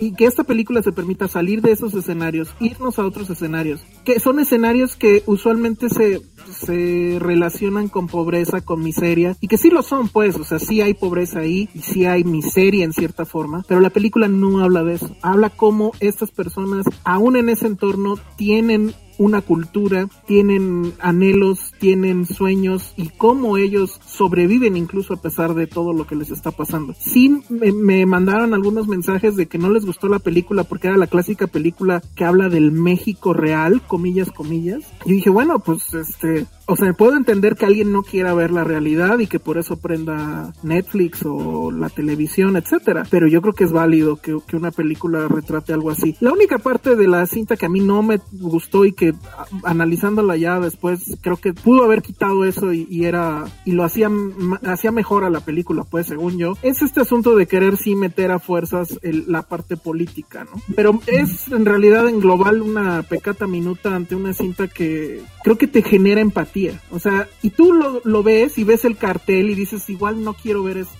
pero ya que la ves quedas irremediablemente atrapado. Creo que eso sí le pasó al 90% de las personas. Y todos esos comentarios racistas que hubo, sí estuvo cabrón de fatal. O sea, no sé si era en serio, no sé si era una mala broma. Nos comenta, por ejemplo, Sandra Pineda que, que allá en Monterrey sí hay gente que se enojó con la película porque están mostrando a, a Monterrey como no es y pues bueno, es que Monterrey y el DF y bueno, la CDMX y lo que sea. Desde pues su ventana de Santa Fe. Ajá, exacto. Es que hay muchos CDMX, hay muchos Monterrey, este, entonces, ahora, la, hay, había un meme que creo que era real, o bueno, Sandra me, me dijo sí es real. Cindy la Regia y ya no estoy aquí, están divididas por una avenida. O sea, Cindy la Regia sucede, bueno, lo poco que sucede en Monterrey de Cindy la Regia, sucede a la derecha de esta gran avenida y todo lo que sucede en Ya no estoy aquí sucede a la izquierda de esta avenida. O sea, así, así de dividido está el país respecto a, al, a lo socioeconómico, ¿no? O sea, estás caminando y si te vas a la derecha son los súper ricos, los más ricos del país que es San Pedro Garza García, tengo entendido. Y te vas a la izquierda y pues son los tercos, ¿no? Y todos estos chavos de la cumbia rebajada. Es como Avenida Cuauhtémoc aquí en la Ciudad de México. Ajá, exacto. Sí, hay, hay muchas. O sea, Santa Fe, ¿no? En no, Santa Fe ya ves así, que... no que sería como Avenida Cuauhtémoc, que del lado izquierdo está la Doctores uh -huh. y de la derecha pues la Roma. Y esas grandes diferencias, esas grandes diferencias, o sea, muy muy pobres y muy muy ricos juntos, son las que históricamente crean revoluciones. Pero bueno, entonces dice Sandra Pineda que efectivamente es real. Pero bueno, qué bueno que la vieron, qué bueno que estuvo o sigue todavía dentro del top 10 de, de Netflix. Y pues bueno, de ahí creo que surge o podría dar pie para todo este asunto que ha sucedido en la semana, el de Black Lives Matter y, y todo ese, todo este movimiento que está en Estados Unidos, que creo que es mundial, no sé ahí Josué, Ale, si quieran comentar algo al respecto, si nos tocaría comentar algo al respecto. ¿Cómo ven este asunto? ¿Cómo ven el involucramiento de Hollywood que está muy metido? Hoy se pudo ver el, eh, el discurso que dio eh, John Boyega. Creo que él, él, está en Londres, ¿no? Y este y bueno, un asunto muy, o sea, estaba muy encabronado pero también muy conmovido, de repente empezó a llorar, bla, bla, bla. Hay mucha gente en Hollywood que está en este asunto y pues bueno, yo creo que ya independientemente de lo que sea, ya se le complicó fuertísimo a, Donald Trump reelegirse, ¿no? Pero bueno, no sé si quieren comentar algo. La verdad es que yo no me involucré mucho en eso, o sea, creo que pues es totalmente válido. Una de las industrias, y no solamente en Estados Unidos, sino también en México, y hablo en, en todo sentido, que son racistas o que, o sea, es justamente la cinematográfica, ¿no? Estoy hablando desde, desde el área de, no sé, desde el cine hasta la distribución, este, la producción, todas, todas las áreas. O sea, creo que sí es algo que, que pues, creo que todos los sectores sufren, este, está bien, yo creo que el, el, el apoyo de los, pues del gremio de los actores, de talento, pues siempre suma, creo que pues al final creo que son voces que influyen. Por ahí vi a este chico, al de Star Wars, se me olvidó su nombre. John Boyega. Este, y la verdad es que estaba, es bastante admirable, o sea, sí creo que necesita darse un peso a, a, darle un peso a esto que está pasando y pues complicadísimo en Estados Unidos por las elecciones. Ahí sí, no sé, la verdad es que uno pensaría que ya Trump no tiene, no tiene cavidad, pero ya la neta lo, lo dudo, lo dudo. Es súper triste, ¿no? Porque supuestamente, y bueno, ya, obviamente esa idea ya murió. Supuestamente con la elección de Obama, pues ya estábamos en el Estados Unidos post-racial y pues no pasó nada, ¿no? O sea, siguen pasando estas cosas y luego Donald Trump quiere aventarles, ya dijo que les iba a aventar al ejército si seguían protestando, lo cual es una locura. No sé cómo va a acabar esto, pero creo que está bien que esté pasando esto en cierta forma también, ¿no? Pues, mira, ya, ¿qué se puede esperar en de este año? que pase lo que tenga que pasar. Sí está cañón. Creo que eh, de lo que toca así de toda la parte de Hollywood del cine, sí ha estado muy relevante lo que ha ocurrido. Incluso pasó algo muy interesante hace un par de días. Muchos actores, eh, sobre todo de series, que han interpretado a policías, empiezan a donar dinero a todas estas causas. Eh, creo que el cine es algo que siempre ha estado muy ligado directamente a la parte racial. Es decir, al principio hay que recordar que durante los primeros 30 años de esto, que fue por de 1900 a 1930, la película fundamental y que en cierta forma produjo lo que ahora conocemos como narrativa cinematográfica, que fue el nacimiento de una nación de D.W. Griffith, es una película 100% racista. O sea, es increíble que algo que fuera tan fundamental para la historia de un arte un arte moderno tenga tantas raíces racistas. Eh, ahí se puede ver que incluso sale Ku Klux Klan en esta película. Y aquellos que a lo mejor no la ubiquen, en Black Clansman, la película de Spike Lee, hay una parte en que está el clan reunido y ven una película, es efectivamente, es efectivamente esa. Eh, también cuando empezó toda la parte del cine sonoro, que había actores americanos que se pintaban la cara de negro, el famoso blackface para poder interpretar a, a estos personajes, ganadoras del Oscar como Harry McDaniel que, que ganó por por lo que el viento se llevó, que después su carrera no fue a mayores porque siempre interpretaban el mismo papel. Creo que en ese sentido el cine, afortunadamente no es algo nuevo, ha habido muchos activistas afroamericanos y de minorías que han hablado desde la perspectiva de estas minorías, desde contando sus historias, sobre todo mucho más reflejado tanto en sí, tanto en literatura como en música, pero el cine no se ha quedado atrás. Y creo que esta parte histórica ya tiene una relevancia mucho, mucho más grande en este momento, en 2020 fue muy triste cómo ocurrió todo, pero también, o sea, hace unos 5 o 6 años nos quejábamos de toda esta parte de que si los Oscars so white y que por qué no había representación afroamericana de minorías, que si tiene que cubrir una cuota. Y fue algo que al final de cuentas un día lo platicamos también en este podcast, de que a lo mejor la forma en que teníamos que representar, se tenía que representar a estas minorías, a lo mejor se tenía que haber una cuota para iniciar y crear esto que fuera, no sea de un, una costumbre o un hábito, algo que era completamente necesario. Y ya ahorita con lo que ha ocurrido en estas últimas semanas, que ya fue una explosión sociocultural, el cine no se tiene que, quedar atrás.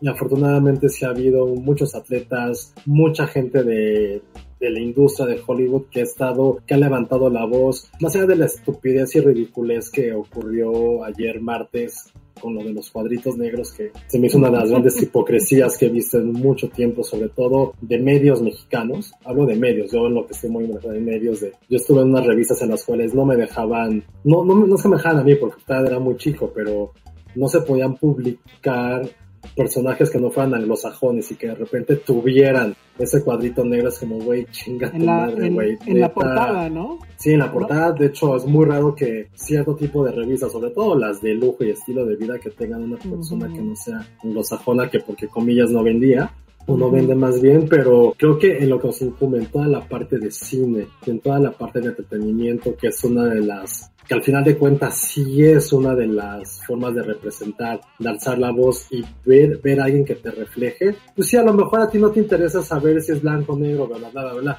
pero una persona que sí y que nunca se haya visto en la pantalla y por fin verse representado, pues vale mucho para una sociedad también. Entonces creo que eso es algo de lo más relevante que está pasando. Creo que eso sí va a ser también un antes y después en materia de industria. Ocurrió, insisto, ocurrió cuando después de que la gente se quejó por la parte de los premios que era solamente ganaban personajes blancos o personas blancas o talento blanco como lo quieran llamar. Al otro año empezó toda la parte de Moonlight, de diferente tipo de acercamientos y creo que eso sí va a ser un parteaguas para la industria. Va a haber historias mucho más contadas a través de las minorías. Y no es que no haya, ya existen, pero creo que eso ya va a ser como algo que va a explotar. Y creo que para bien, porque es bueno conocer diferentes perspectivas, diferentes ángulos y diferentes historias culturales, que al final de cuentas eso es lo más rico que pueda haber al, al final en el arte. Poder contar una historia desde diferentes miradas y diferentes perspectivas. Nos preguntaban en un tweet que, bueno, nos pedían que habláramos de, del racismo eh, respecto al cine mexicano y mencionaban también las novelas. No entendí si fue un machucón porque nos pusimos a hablar de telenovelas hace dos semanas. Creo que es perfectamente claro que las telenovelas son clasistas, no sé si también llamarlas racistas. Anyway, el tema es este siempre los ricos son blancos y las protagonistas de las telenovelas siempre son chicas blancas, etcétera. Eso, pues creo que está bastante. Ahí tienes una María Isabel interpretada por esta, ¿cómo se llamaba? La que te gusta, Josué. ¿Cómo, cómo? La que hizo el papel de María Isabel. Adela Noriega, o sea, Adela Noriega justamente es una indígena y es María Isabel, o sea, yo creo que sí lo hay.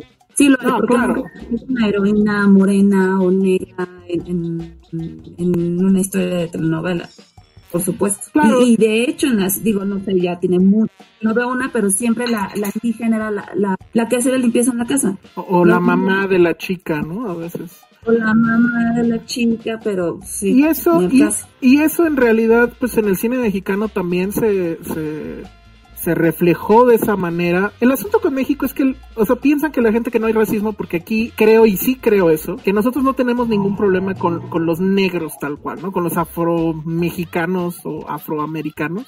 Porque incluso en el cine de hace muchos años, de los 50, de Tintán y demás, pues recuerden que Tongolele le decía, oye, mi negro, ¿no? A, a Tintán, ¿no? Y ahí estaba Zamorita, que igual y no era precisamente el, el protagonista de ninguna de las historias, pero pues era como una parte ahí cómica si quieren verlo. Pero como que siempre ha habido ahí esa relación casi no sé, como de amistad, siento yo, que creo yo viene mucho de nuestra relación con Cuba y, demás. Pero el asunto viene con los indígenas, ¿no? Y ahí sí el cine mexicano, pues creo que ha habido de todo, o sea, desde la glorificación del indígena por parte de alguien como Emilio, el Indio Fernández, hasta bueno, lo que hace un poco Cuarón con lo, con lo de Roma y todas las tonalidades que se les antoje en medio. Pero pues bueno, recordemos esos comentarios, la, la vasta cantidad de comentarios racistas que hubo hacia Yalitza y hacia Cuarón por poner a esa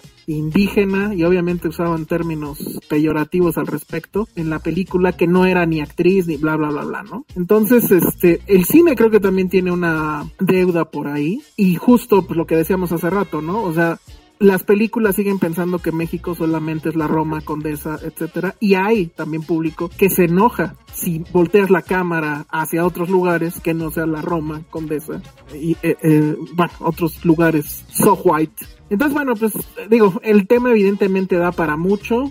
Aquí en los comentarios nos comentan, por ejemplo, de Tenoch Huerta y todo lo que ha declarado. Sí, no estoy tan de acuerdo con Tenoch, pero pues sí, Cosas como, por ejemplo, justo las que hacía Héctor Suárez, que él sí se pintaba la cara de, de, de negro para hacer a Memín Pingüín o, o, al niño ese negro que hacía. Pero insisto, creo que es muy diferente hacer eso aquí que en Estados Unidos. No, pero sigue siendo racismo, sigue siendo algo completamente necesario aquí. Evidentemente nosotros hasta un punto y es algo que también, o sea, el libro que más habla de esto ya es como un cliché que es el laberinto de la soledad. Evidentemente nosotros nos refugiamos en que ah, pues somos amigos del negrito y la chingada. Decimos, de, o sea, cualquier diminutivo que utiliza el mexicano es como para denotar eso de que, ay, sí, somos amigos todos. El diminutivo para cualquier cosa. O sea, y aquí no quiero ser políticamente correcto, pero siempre como, ay, el chillito, ay, el mudito, ay, la negrita, ay, lindita.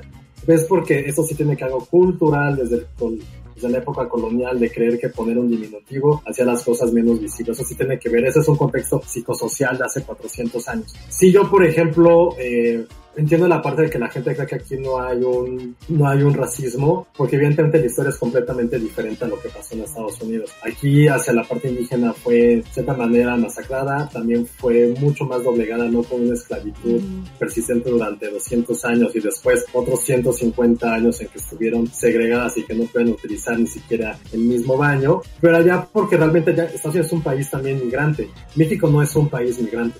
Es otra gran diferencia que tenemos con, con respecto a Estados Unidos, pero sí creo que esta parte de, pues sí, del negro es más, queremos más al negro que no es mexicano que al mismo indígena, es la parte de negación de raíces, de imaginar lo que vivimos, de lo que insisto, decía Octavio Paz, que es la chingada, que todos somos, todos somos hijos de la violación, aunque no lo queramos creer, y que eso es lo que más nos duele como mexicanos. Por ejemplo, yo que durante mucho tiempo estuve muy clavado y tenía amigos sudamericanos, que ellos decían, güey, pues es que nosotros prácticamente nacimos en un barco ustedes nacieron de la violación, nosotros nacimos de un pinche barco, güey, no sé qué está peor. La diferencia es que nosotros somos blancos y nos sentimos superiores, no sé sentir superiores a ustedes que no lo son. Pero nosotros también tenemos una historia de la chingada porque, insisto, nacimos, cre fuimos procreados en un maldito barco. Y eso es algo que también en diferentes partes de Latinoamérica sigue siendo como reponderante esta parte de no queremos aceptar lo que queremos ser. Y creo que aquí lo más importante que ha pasado ahorita, si es lo que dice, lo que ha pasado con Tenoch, que se ha sido de los muy, muy pocos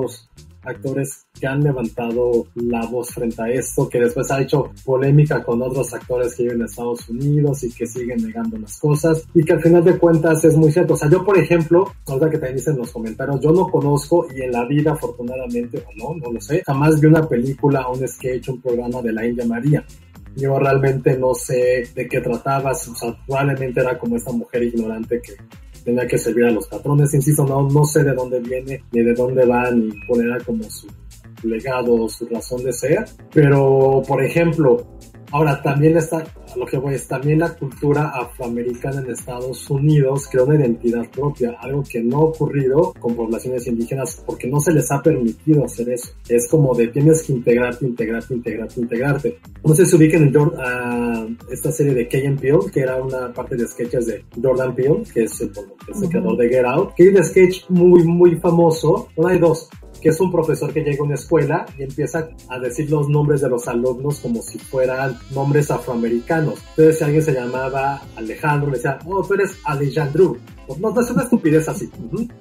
Pero eso es muy interesante de, por ejemplo, no sé si ustedes sepan por qué nació el peinado afroamericano, por qué los, los, eh, los niños afroamericanos del partir de los 70 hasta nuestros días tienen nombres tan fuera de lo común. Y eso nació porque a partir de los 70 ellos quisieron crear su propia identidad. Decir, güey, si yo tengo el pelo de esta forma, ningún blanco puede tener este pelo tan encrispado. Voy a sacar mi afro. Yo no me quiero llamar Jonathan, no quiero llamarme Eric, no quiero llamarme David. Voy a poner un nombre que tenga que ver con mis raíces africanas. Y eso, por ejemplo, seamos sinceros, escuchamos a alguien que tiene un nombre indígena, que no sea Xochitl o de los comunes, y es como de, ¿por? O sea, ¿por qué te llamas así? Y esa es una identidad que ha creado el pueblo afroamericano en Estados Unidos y que han luchado durante tanto tiempo por esto y verse representados. Cuando ocurre algo como lo que pasó hace pocos días, es como, güey, estamos tratando de crear lo que somos nosotros, pues vienen y nos joden. Es algo que no ha pasado en las culturas indígenas en México, porque no les hará permitido, porque no es un orgullo ser indígena, tanto en medios como en la realidad. En cambio allá sí es un orgullo saber de dónde vienes, saber cuáles son tus raíces, investigar de qué región, porque no había países en esa época en África, de dónde te rataron y te trajeron para acá. Eso que es algo bien, bien interesante que ha ocurrido en la cultura afroamericana y que aquí en México literal no se lo hemos permitido. Nadie de nosotros como sociedad y como medios les hemos dado y permitido dar esa voz. Y si aquí estuviera Peña estaría al lado de sus cineastas indígenas ahorita, y que sería como muy pertinente escuchar lo que tienen que decir, pero también han sido 400 años de marginización que, que ahorita, insisto, qué bueno que haya actores, que haya que hay gente que está levantando, levantando la voz y diciendo de que, a ver, güey, ya no, ya no podemos ser solamente este tipo de personas. O sea, creo que es interesante saber, tanto en televisión como en cine, qué personajes de tez morena, morena, morena, así con indígena, tiene un papel que no sea alguien que viene de un pueblo, alguien que busca una vida mejor. ¿Quién? O sea, no, encuentro yo ahorita, recuerdo una película, que alguien de ese color de piel tenga un papel que sea más allá de, hablar sobre sus raíces indígenas o su, su, papel socioeconómico. Reciente está la de eh, Sueño en otro idioma.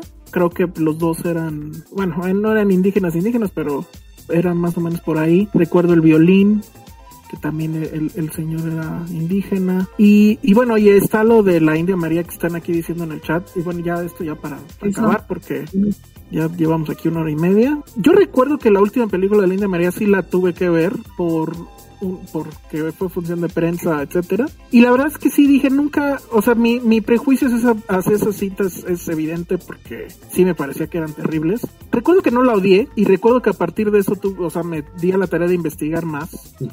Y lo que sí, o sea, mi conclusión fue que María Elena Velasco, o sea, sí explotó el personaje hasta donde pudo pero que también era un ejemplo de cine independiente mexicano. Todas las películas ella misma las armaba, ella misma las levantaba, casi casi las dirigía, las editaba y eran un éxito. Y no eran un éxito, digamos, en extractos sociales altos que fueran a ver a burlarse del indio en una película. Eran películas populares, o sea, al pueblo eh, raso, por así decirle, le, le, gustaban y ellas, ese público era el que hizo eh, famoso a, a, la India María, bueno, y obviamente la ayuda de, la gran ayuda que tuvo de Televisa de, en su momento, no siempre, y al final ya también la televisora se deslindó. Entonces, no sé, es un tema muy complicado, pero creo que el resumen de todo esto es, claro que hay racismo en, en, México, claro que les cuesta o nos cuesta mucho trabajo aceptarlo, entenderlo, y bueno, ojalá que todo lo que está pasando allá afuera de alguna manera afecte a lo que está pasando aquí adentro, ¿no? Y empecemos a cuestionarnos, ya a cuestionarse creo que es un gran paso. El asunto es saber si la gente lo, lo, lo entiende o no. Pero bueno, pues yo creo que ya con esto acabamos, o no sé, me, la, única cosa que me falta a mí comentar, igual y rápido, porque no, no tuvo mucho bueno, la verdad es que no me encantó. Fue esta que dices que no verías ni aunque te pagaran un millón de. Resumen en un tweet. Mira, hubo, comentarios de la gente de nuestra audiencia que decía que está de la chingada. Mira, yo no diría que está de la chingada, pero definitivamente no es, no se compara justo a la que acaban de estrenar en, en este, en Amazon, Upload, y bueno, obviamente a The Office. Es, es el mismo creador, es, ¿cómo se llama? Craig Daniels, creo.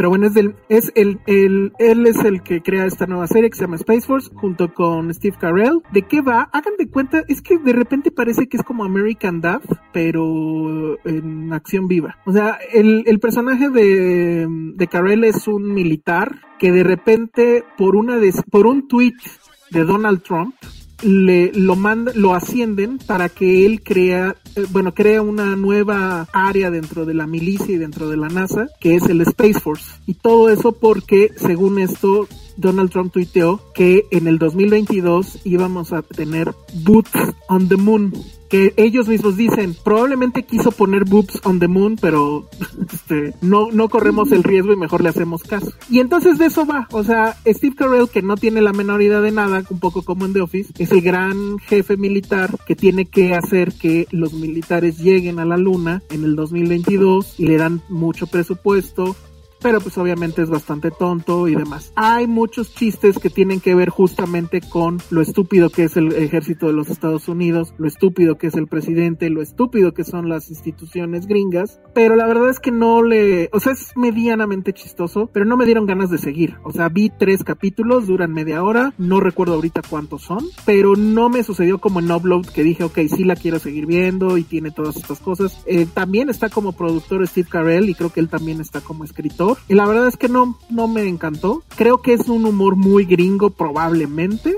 pero pues hasta ahí. Eso es todo lo, que podría decir. Y la verdad es que no creo acabarla. Canes. Canes, ¿viste quién está en, en primer lugar en esa lista? Sí, la selección está bastante interesante, pero cómo se va a ver, insisto, es como, ¿what? No, pues es que justo eso sí lo dijeron, bueno, lo medio aclararon. Eh, hoy en la mañana, em, los dos hombres grandes de Cannes, Thierry Fermou y, ay, ¿cómo se llama el otro? Pierre Lesquer. Pues se sentaron en un cine vacío, en un auditorio vacío, con las cámaras de YouTube, y leyeron la lista de películas seleccionadas o las que fueron seleccionadas para esta edición que está cancelada. Y lo que dicen ellos es que lo, lo, o sea, están dando la lista por dos razones. Uno, porque a todos ellos les van a permitir usar el sello de eh, selección oficial de Cannes para sus carteles.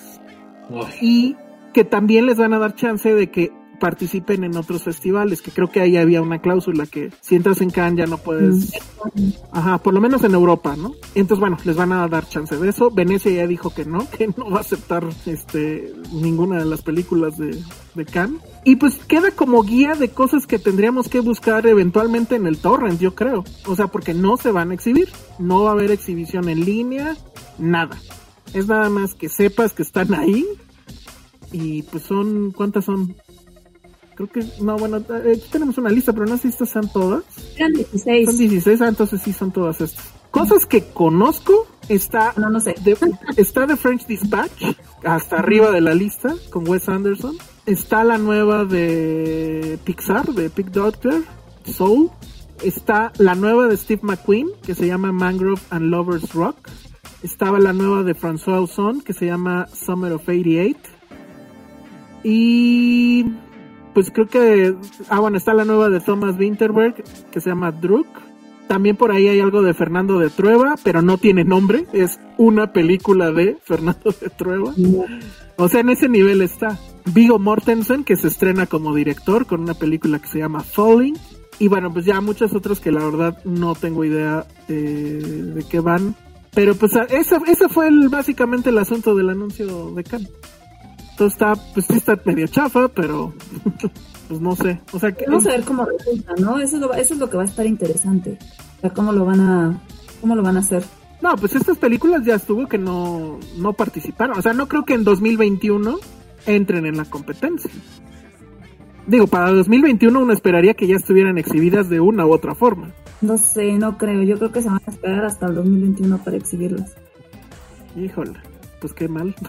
Pues sí, porque todos ahorita no están filmando nada, va a tener que haber como un batch de, ok, las Sí. que teníamos pensadas filmar para en esta época que se dan en 2021, se van a retrasar hasta después.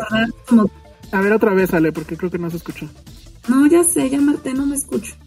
No, nada. Bueno, y con ese berrinche de Ale nos vamos.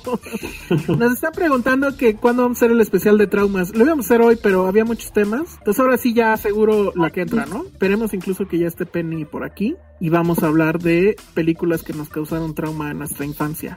¿Qué más? ¿Qué más? Es que estoy viendo aquí los comentarios. Eh, Nolan debe estar histérico. Pues yo creo que sí. Ah, que es el momento en que debería yo de usar mi micrófono de Miniso. Fíjate que sí, pero eso me lo está diciendo Vero H. Marín. Pero el problema de ese micrófono es que si lo conecto a la compu, entonces ya no tengo audífono y se va a hacer un desmadre. Pero voy a ver qué puedo hacer para usar mi microfonito de Miniso. Bueno, ya que nos pongamos las pilas para que se active el super chat. Sí, estamos viendo qué hacemos para ¿Qué es el tener superchat? más. El super chat es esta cosa de YouTube donde la gente puede comentar y desde ahí eh, caerse con una lana, lo que sea su voluntad. Es como poner el sombrero y que cooperen para la causa. Entonces sí, sí queremos, pero necesitamos más horas de transmisión. Ya, eh, no, no nos faltan muchas en realidad, creo. Pero No, y aparte eh, ya la próxima semana, ahora sí tendremos ya oficialmente la sorpresa. Me parece muy bien. Entonces, bueno, si no hay más cosas que decir, Ale ya no quiere hablar. Y nos acaban de decir que hagamos un par de especiales de reality shows, que yo la verdad es que de reality sí no, no soy nada fan. No. Bueno, no sé, porque ahorita he visto muchos en The Food Network, que sí soy un poco Yo he fan. visto de cocina. Mi favorito es uno que se llama Man vs. Food. También soy muy fan de los de arreglar las casas. Oye, no, Ay. sí, sí, sí, sí, va muchos reality Pero shows. Es uno, y me quitaron el mío de Netflix. El, el, el güey que no, el güey que no puede colgar un cuadro es fan de los realities de arreglar casas. He colgado todos mis cuadros yo.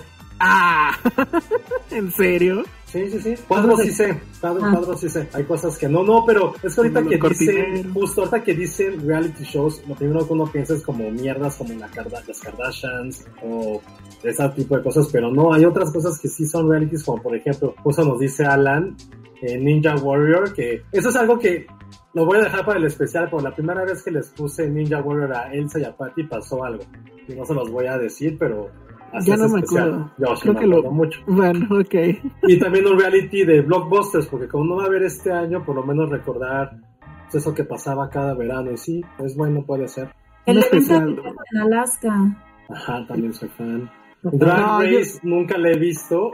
No, no creo que. Invitamos a fan. Patty, porque ella sí es fan de Drag Race. Y según Sí, yo, es- ella sí ha visto más realities. Yo la verdad no, la verdad no. El de American Next Model me encantaba. A mí también, sí, cierto. Entonces ya tenemos No, dos especiales Yo sí tengo varios.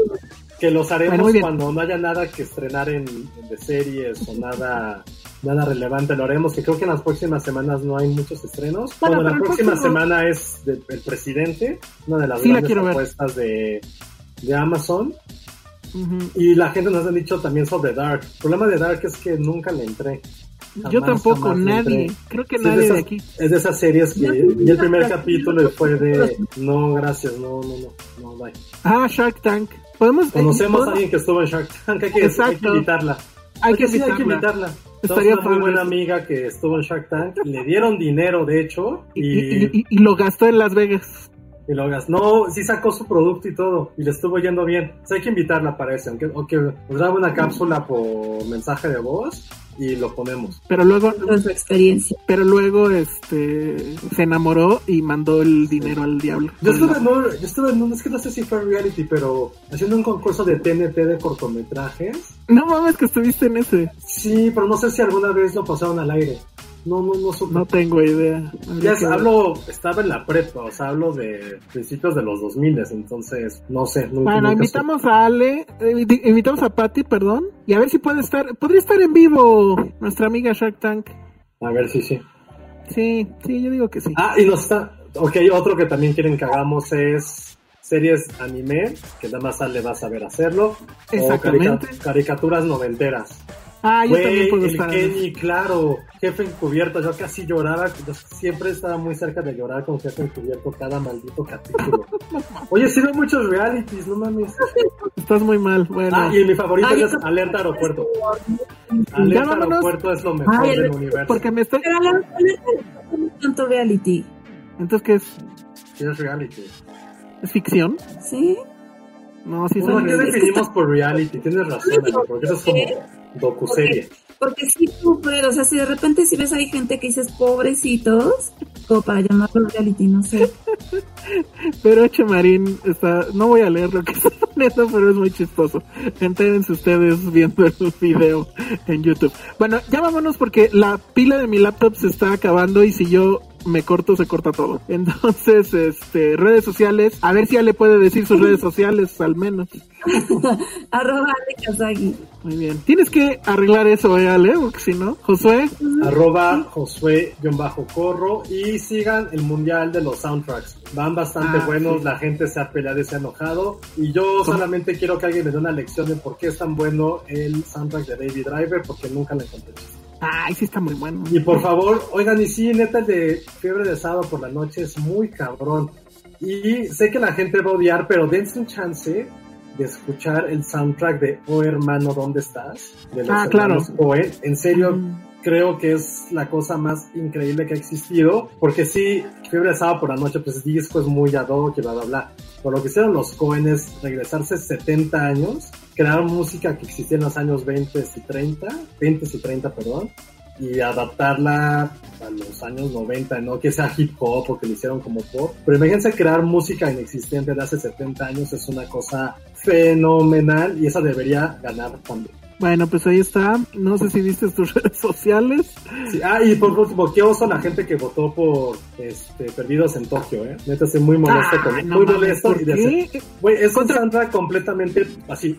O sea, está bueno, No. es como Just Like Honey Phoenix. Ah, qué padre. Ah, está muy bueno. Que le ganó a un soundtrack que a lo mejor no es porque lo tenga tan bueno, pero sí fue un ¿A cuál le soundtrack que, el de Rushmore de Wes Anderson. Ah, ahí está tu coraje. no, no, es por eso. No, no, no, no, pero sí es un soundtrack que Ah, que muy bien. Qué bueno en la que mira lo que iba a ocurrir los siguientes años en la música. O sea, Bueno, sin ese soundtrack de Rushmore no existirían los Strokes prácticamente. Y votaron por Lost in Pues Translation. tampoco, pues tampoco se perdió mucho. Bueno, ya.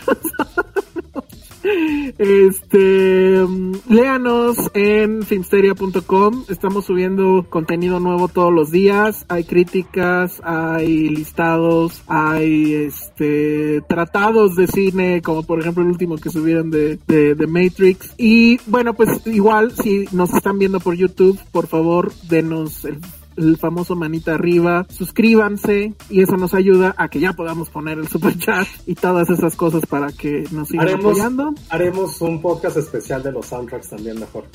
Eso estaría bueno, eso estaría muy bueno. Nos demanda, hacer- ¿no? Ah, no, pues no, las, las cantamos nada más.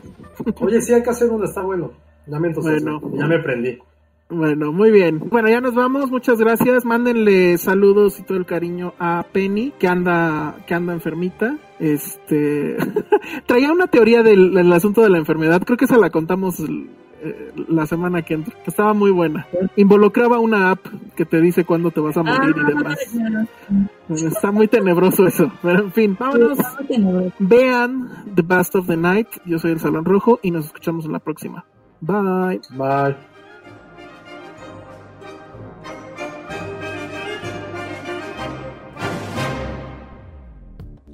Dixo presentó Filmsteria, con Penny Oliva, Alejandro Alemán y Josué Corro.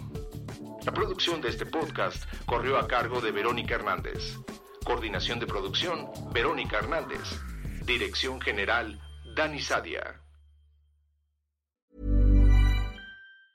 Hey, folks, I'm Mark Marin from the WTF Podcast, and this episode is brought to you by Kleenex Ultra Soft Tissues, your ally to help tackle your allergy symptoms this season. I love the change of seasons, but nobody loves pollen and all those other things floating in the air that make you sneeze during this nice weather. Kleenex Ultra Soft Tissues are hypoallergenic and allergist approved, so fight back against watery eyes and runny noses without worrying about irritating your skin. For this allergy season, grab Kleenex and face allergies head on.